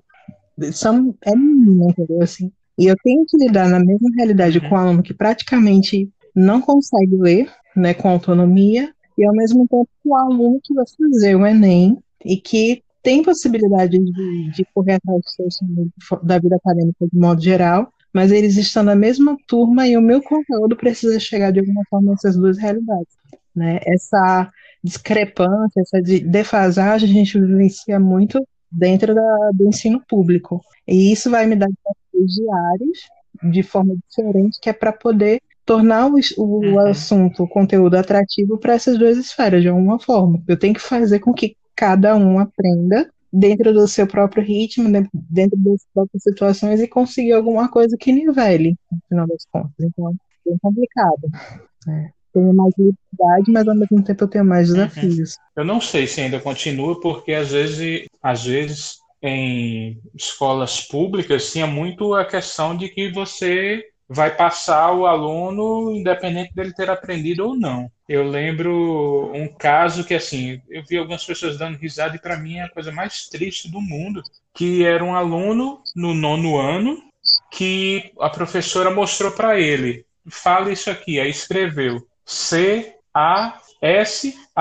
Leia. Ele fez navio. Só tira do quadro, né? Ele não tinha a mínima uhum. ideia o que ele estava lendo. Ele era do nono ano. Primeiro, que até no município de Natal, até Isso. o terceiro ano, o aluno não pode repetir o ano. Então, assim, só por falta. Mas por nota ele não pode. Até porque nem tem prova. Então, assim, é só relatório. Então, ele não pode repetir o ano. Mesmo que ele não tenha aprendido a ler, mesmo que ele não tenha evoluído nada, ele passa compulsoriamente. Então, isso é um problema, porque eu mesma já vi situações assim, eu não sou capacitada para alfabetizar, né? Porque eu sou professora de arte. Então, já aconteceu várias vezes eu chegar numa turma do quinto ano, que já era para estar com uma leitura ok, uhum. e a maioria, a esmagadora maioria, não saber ler, e só saber tirar do quadro. E eu ter que inventar mil e uma formas de, de, de, trabalhar com aquela turma porque ele não sabe ler. Uhum. Você falou, falou do município, Rio. Eu quero emendar duas perguntas em uma.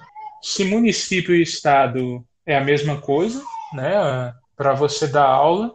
E eu queria aproveitar e perguntar como é que é a rotina da sala de aula, apesar que você não está em sala, mas você deve saber nessa época de, de pandemia? Majoritariamente a questão dos níveis, né? No município a gente encontra mais o Fundamental 1. Até tem algumas escolas de Fundamental 2, mas são bem poucas. Uhum. E a maioria não tem mais vaga de arte. Então, assim, todas as, as escolas que eu estive Sim. no município foram de Fundamental 1, que é de primeiro a quinto ano. Então, peguei turmas desde os pequenininhos de primeiro até o quinto. E no estado é mais ensino médio mesmo. Até tem Fundamental 2, mas mais Fundamental 1 não tem no estado. Eu tenho, já tive uma escola de ensino médio e hoje eu dou aula na escola de fundamental, Sim. é fundamental 1 e 2. Não, ficha, eu confundi, é, eu confundi, é, tem, tem fundamental 1 no estado, mas eles estão num projeto de acabar. Inclusive as turmas estão sendo extintas, as turmas lá da escola, devagarinho, e dando lugar para só fundamental 2, que é a partir do sexto, do sexto ao nono. Então, é, a diferença que eu noto é mais é essa e com relação a, a, salário, remuneração, que é um pouco diferente. Mas, e assim, eu sempre achei mais tranquilo, não sei se por causa dos uhum. níveis, que eu, eu particularmente gosto mais de trabalhar com, com, alunos mais crescidos, do Fundamental 2 em diante. Então, assim, eu sempre achei mais tranquilo trabalhar no Estado. Eu sempre achei que a, a, as pessoas eram mais amigáveis, que os alunos eram mais tranquilos. Não sei se foi sorte ou se foi uma impressão, mas assim, eu sempre tive mais problemas no município. Com relação à pandemia, como você falou, eu não estou em sala de aula, mas eu vejo meus amigos se queixando, porque realmente está muito período. É, não só por ser mais difícil captar os alunos no momento em que eles estão em casa, mas pela pouca, é, pelo pouco respaldo que a escola e o, o, o poder público em geral dá para essa situação. Assim, a gente não tem um auxílio que a gente deveria ter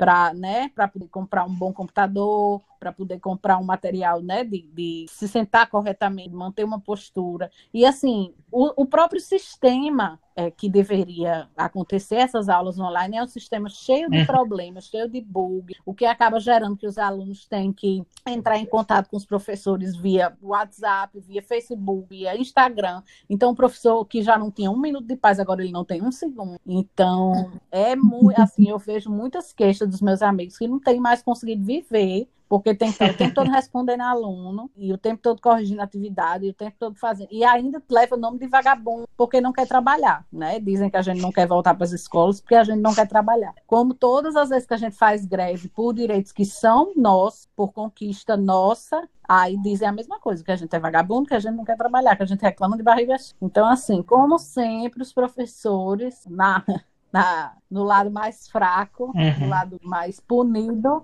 e levando o nome de vilões. A gente não tem acesso à internet a todas as comunidades daqui. Então, por exemplo, tenho alunas que, é, na escola que eu trabalho, né, ela é uma escola em Moriú, aqui ao redor a gente tem acesso à internet até certo ponto. Só que a gente atende a comunidades rurais, que são próximas, né, que são as que os alunos voltam de ônibus até a nossa escola. Então, dentro dessas comunidades rurais, uhum. ele não tem nenhum tipo de acesso à internet, às vezes, porque não pega, às vezes, uma rede de celular. Aí, mesmo que pegue, ainda tem a questão de eles não terem um aparelho para poder, Sim. com condições para fazer o, o, login no Segueduc, né, que precisa ser um aparelho com mínimo de qualidade, né, para poder pegar sinal suficiente e entrar.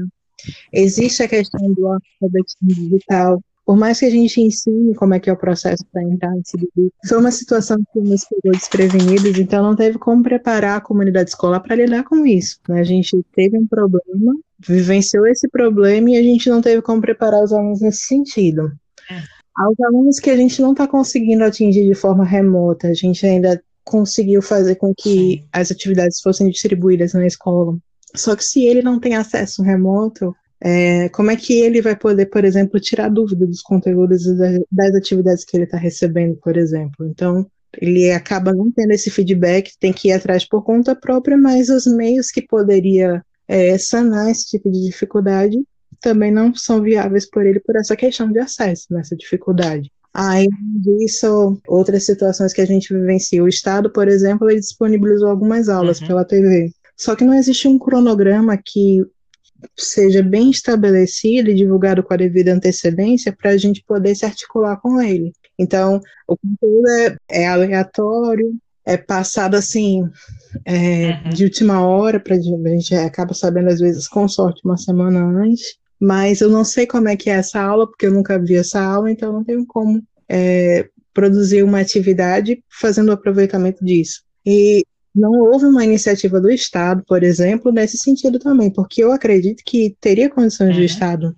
a, aproveitar a TV, que é a mídia realmente mais democrática, fazer atividades que fossem realmente coletivas que as escolas poderiam introduzir nas situações em que ela não tem condição de trabalhar os meios, né? Então a gente tipo, deveria ter liberdade para trabalhar o conteúdo como a gente achasse interessante, mas a gente também uhum. teria que ter alguma coisa que fosse uma metodologia geral, uma apostila que fosse geral, produzida pelo Estado, distribuída inclusive pelos Correios, né, para chegar de fato ao aluno, já que o Estado não tem dado essa acessibilidade, é até uhum. compreensível. Uhum. Eu entendo que o Estado não distribui um tablet e um chip para cada aluno, um celular e um chip para cada aluno, porque realmente ninguém sabe se esse celular vai permanecer na mão desse aluno. Né? Às vezes, por uma situação de pobreza extrema, esse aluno vai precisar vender esse celular. Mas, Verdade. pelo menos, a TV deveria ser melhor utilizada, entendeu? Nesse aspecto, eu acho que seria uma ferramenta importante. Aí a gente fica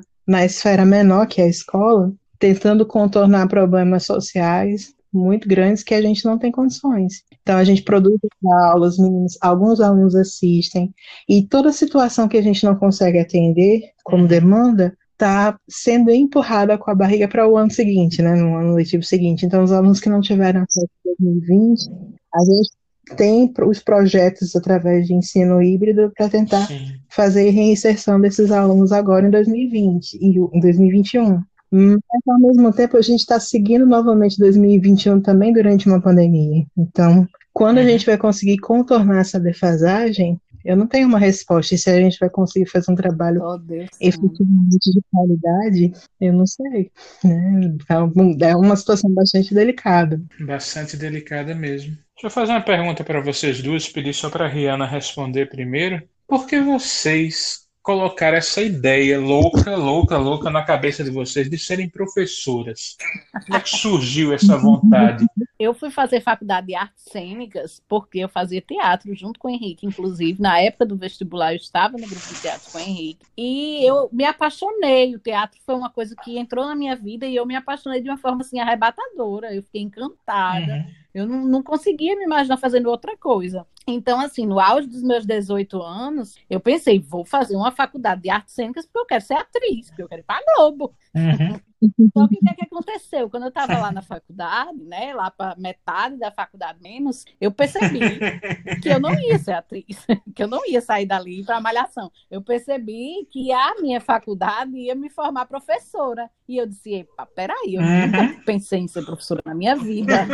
Calma lá. Só que aí eu já estava na metade da faculdade. Eu disse, eu vou fazer o seguinte, eu vou adiantar desse tipo de estágio, que era no fim da faculdade, e vou pagar ela agora. Vou para dentro de sala de aula agora. Se eu gostar, eu continuo. Se eu não gostar, eu paro e vou atrás de outra coisa para fazer. E assim eu fiz. Paguei, inclusive, com Thelma, que você conhece, o estágio. E me apaixonei pela sala de aula. Me apaixonei. Disse, pronto, é isso que eu vou fazer. Estamos aí até hoje. Sentindo falta, inclusive, da sala de aula. Muito. É. Inclusive, saudades. Então, aos 13 anos, eu dava aula de reforço para os alunos que. para as crianças que viviam próximos à, à minha casa, né? No intuito de conseguir qualquer dinheirinho para para atender algumas necessidades básicas mesmo que eu tinha. Meu pai uhum. tinha se separado da minha mãe, a gente estava numa situação financeira muito difícil, e eu sempre tive uma predisposição para ensinar ao meu irmão caçula, né? Eu parava para explicar o conteúdo para ele e eu percebi que eu tinha uma facilidade para passar esses conteúdos para ele. Então, foi daí que eu comecei a dar aula para as crianças, né? Era crianças de 8, 9 anos, eu tinha 3, era outra criança praticamente. Né? Uhum. Só que essa experiência dos 13 anos em diante, porque o que, que aconteceu? Eu fui me aprimorando, eu fui aumentando o número de alunos, eu fui é, procurando minimamente me especializar naquilo que eu estava fazendo, me tornar mais organizada, é, verificar quais eram as matérias que eu tinha mais facilidade, fazer um estudo antes, por exemplo, para não chegar na, com o menino e tirar a uhum. dúvida, ter que estudar a matéria dele naquele momento, né? Então, toda vez que eu encontrava uma dificuldade num assunto que eu não dominava muito bem, eu fazia a leitura daquele assunto de forma antecipada, me preparava para poder dar aquela aula. E foi o que eu fiz, inclusive, até entrar na universidade. Quando eu comecei a cursar na, na, universidade, eu consegui um estágio remunerado dentro do município. Na época, a gente recebia uma bolsinha bem churuca para poder estagiar. Eu não pude estagiar ainda em língua portuguesa, mas eu consegui o um estágio numa creche. E nessa creche eu consegui, de fato, é, realmente aprender como é que era uma estrutura de uma escola, com uma direção, com professores. Eu era auxiliar né, de uma professora, auxiliar na creche, trabalhava com maternal, mas eu comecei a, a ter aquela relação assim com o coordenador pedagógico, aprender qual era a importância da escola, a gente fazer um planejamento de forma organizada. Toda a dinâmica de uma escola foi o primeiro contato assim que no meu primeiro ano de faculdade. Né? Eu já entrei na faculdade já já tendo esse estágio. Aí quando eu entrei no terceiro período, eu comecei a estagiar em escolas de de ensino fundamental 2, né, no município também. E daí parti ainda no processo da graduação, depois que terminou isso, porque a gente só podia estagiar dois anos, né? Então eu já fui inserida na escola particular, essa escola particular que eu trabalhei, assim, trabalhei por cinco anos. Aí foi o meu teste uhum. de, de fogo, que foi realmente quando eu comecei a, a vivenciar as dificuldades mesmo da educação, que eu precisei realmente pensar se eu queria viver, viver aquela rotina né, de desafios pelo resto da vida. Mas aí eu passei por essa dificuldade, identifiquei, prestei concurso e estou até hoje agora na educação pública, né? Mas é uma trajetória, eu tenho 37 anos, começou com 13, eu já tenho um tempinho aí que eu que a educação faz parte da minha vida. Ou seja, uma caiu de paraquedas e a outra sempre quis. Muito massa, muito massa mesmo. E as duas são excelentes no que fazem. a gente está meio que se encaminhando para o final, até porque eu não posso alugar vocês mais tanto tempo, que o cachê de vocês é caro, mas, mas eu queria saber se assim, provavelmente vocês tenham um ou mais fatos inusitados que aconteceram no ambiente escolar. Eu gostaria de, de saber de vocês. O bom que eu fiz essa pergunta, eu me lembrei de um fato inusitado que aconteceu comigo, só, só que quando eu era aluno. Quando eu era da segunda série, acho que agora deve ser terceiro ano, é, teve uma, uma prova de inglês, nunca, nunca esqueci, foi numa folha rosa essa, essa prova. E nesse dia era somente essa prova que iria acontecer, ou seja, estavam todas as mães de alunos ali conversando do lado de fora da sala, esperando seus filhos saírem. Eu digo, desgraça só presta se for grande. Entrei, aquele menino muito, muito legal que eu sempre fui, e aí eu comecei a fazer a prova de inglês, e aí eu vi que na primeira questão já a professora tinha colocado para fazer a ligação. Uh, veja A, B, C, D e E, e 1, 2, 3, 4 e 5 e ligue os pontos. Eu fiz a primeira, a A era 5, a B era 4, e assim sucessivamente. Digo, ah tá, já sei o que é que é. Fiz, tá? Terminei o restante da prova, entreguei à professora, tirei um 10. Eu saio, minha mãe vem me receber, com todas as mães vendo, Eita. e aí eu falo em alto e bom som. Mãe, eu sou mais esperto do que a tia. minha mãe com a cara, minha mãe com a cara no chão, todas as outras mães olhando, e assim eu fui, feliz, lépido e fagueiro, que eu era mais esperto do que a tia. Mas assim, eu confesso que as questões mais engraçadas que eu já passei, que eu consigo me recordar, são com relação às minhas tatuagens. Porque elas sempre. É, é ou com relação ao fato de eu, de eu é, aparentar, pelo menos, ser mais jovem do que a maioria das professoras que trabalham ali. Porque eu nem sou tão jovem, mas assim, eu me visto de uma forma muito jovial, digamos assim. Eu tô sempre de camiseta, tênis, né? Tatuagem uhum. à mostra, piercing e tal. Então, assim, no estado eles estão até Sim. acostumados com isso, porque tem outra professora que é bem parecida comigo, inclusive minha amiga, no estilo, falando assim. Mas no município tem mais professoras mais velhas. Ai, sempre, sempre falam coisas muito engraçadas, uhum. né? Então sempre rola um, uma criancinha assim, olhando, pegando meu braço, e eu pergunto o que foi? Não tô vendo esses desenhos aqui na senhora. e, e, eu lembro muito assim que teve um aluno, teve um que já perguntou se a Frida que eu tenho na batata da perna era o Whindersson Nunes. E eu fiquei me perguntando por que cargas d'água alguém tatuaria o Whindersson Nunes na batata da perna, mas tudo bem. Eu também tenho algumas tatuagens, isso também gera uma certa curiosidade em cima deles. Como eu trabalho principalmente com o ensino médio, eles já querem saber mais a questão dos valores, se doeu. Sim, sim. Esse é. tipo de coisa. É, os ensino médio são mais tranquilos. Onde é que foi que eu fiz tal? Eu não sei, eu não consigo me lembrar de situações engraçadas. A gente vivencia todos os dias, né? Assim, é, mas eu consigo pensar em algo marcante, que foi a questão da gente produzir um livro. Ah, que legal. Em 2019, a gente participou de um projeto, uma mostra cultural, foi realizada pelo Estado, em que foi disponibilizado um recurso que era de 3 mil reais na, na época para a gente produzir alguma coisa relacionada à arte, música, literatura, o que fosse mais interessante para a escola, né, de que, e fosse mais afinidade do, do professor desenvolver o trabalho. E no nosso caso, na nossa escola, a gente produziu uma série de contos, né, uma coletânea de contos, com diversos alunos e fez a ilustração desses contos com os próprios alunos. Aí essa coletânea ela virou um livro, conseguiu fazer uma tiragem de 100 exemplares e fez a distribuição desses livros para algumas pessoas que auxiliaram no processo, para os próprios alunos. É, algumas cópias foram disponibilizadas na própria escola, né, para realmente outros alunos verem o projeto e perceberem que a a questão de um aluno se tornar um autor não é tão não é tão difícil, né? Que com um pouco de empenho, de incentivo financeiro, é, de fato isso pode acontecer. Inclusive, Henrique foi um dos colaboradores dentro desse projeto, que ele foi revisor da obra, né? Ele ajudou no processo de revisão. Eu realmente participei como organizadora e como incentivadora, através da escritura do projeto, de modo geral.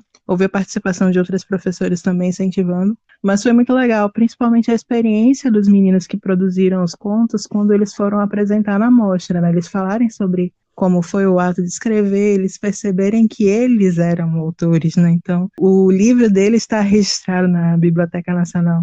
Isso foi muito bacana, assim, a, o sentimento deles se perceberem é, registrados né, na história, com uma tiragem pequena, né, mas significativa.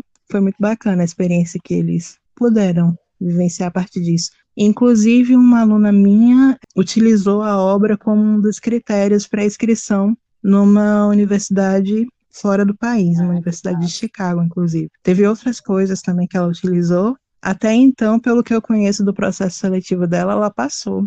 E ela vai fazer medicina em Chicago, na Universidade de Chicago. Uhum. Mas ainda não sei como é que está o andamento da situação. Ela terminou a terceira série ano passado na nossa escola. Mas uma das coisas que, que propiciou essa experiência para ela, que foi a primeira coisa que ela escreveu para concorrer a esse projeto e que trouxe uma, um diferencial, foi justamente a, a publicação do livro. Os alunos da minha escola também produziram um livro de poesia da Escola do Estado. Foi o ano que eu fui diagnosticada com fibromialgia. Então, profe as professoras, as duas professoras de português, a professora da biblioteca, se associaram e produziram e ficou bem bacana. Tem até um exemplar aqui. Também teve os eventos de apresentação. É muito legal isso. Eles realmente se identificam muito. Acho que é muito bom para a autoestima deles isso, né? Se, se, identificar com alguma produção literária. Nossos estudantes têm muito conteúdo. Precisa de professores que realmente os olhem não como um estorvo, mas como alguém que tem algo muito bonito para é, produzir. Porque eu lembro uhum. que um professor de inglês lá da escola uma vez me pediu ajuda, eu já estava readaptada. Inclusive, foi o que disse que ia quebrar os dois braços para se readaptar. Eu não devia nem ter ajudado ele. Ele me disse uma vez, ele me pediu ajuda para ensaiar os meus da turma dele, que ele estava ensaiando, inclusive, Baby Shark, com os meninos. e o menino do sexto ano, achei um pouco infantil, mas tudo bem. Ele me pediu para ajudar ele, porque ele não conseguia controlar oh, os meninos. E como eu era professora de artes, né, entendi um pouco mais essa questão, aí eu disse, vamos lá. Aí fui, eu, eu precisava pagar uns dias que eu tinha faltado mesmo. Então eu fui alguns dias de manhã para ajudar ele. Aí, e assim, os meninos eles não tinham a menor obrigação de me respeitar, eles não sabiam nem quem eu era, mas eu cheguei lá e e eu, né, botei moral e eles me respeitaram, entendeu? Então, assim, eu acho que é muito disso, é de deles entenderem você como autoridade ou não, porque uhum. eles não têm. É justamente é, eles não a importância de se ter uma figura de autoridade positiva. Isso. Que eu também tive que desenvolver a minha é empatia, é porque eu era muito brava. E fui demitida da outra escola particular lá porque eu era muito estressada, porque eu só tinha brabeza. Não tinha essa, esse, esse, lugar de parar e avaliar qual, qual poderia ser a situação que tinha por trás ali. Não, eu só queria saber de ficar braba. E...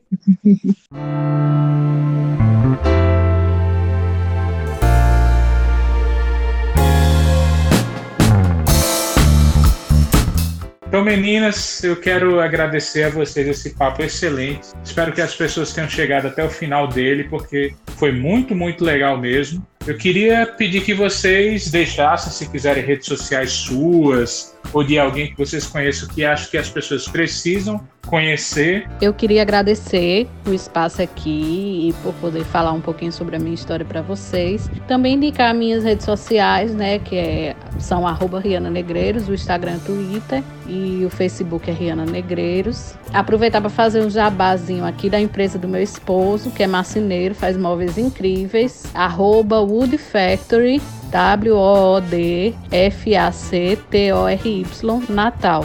Acho que é isso. Obrigada. Tchau, tchau.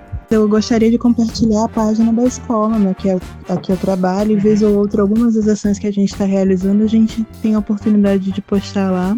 É uma página de Facebook, é só pesquisar a Escola Estadual Augusto Xavier de Góes, e algumas das práticas que a gente tem realizado, algumas atividades interessantes, a gente consegue postar lá na página para que a comunidade tem acesso, né? Eu acho que é um espaço interessante, né? De, de troca de ideias e ver algumas coisas que a gente realmente conseguiu desempenhar no decorrer do, dos anos letivos por aí.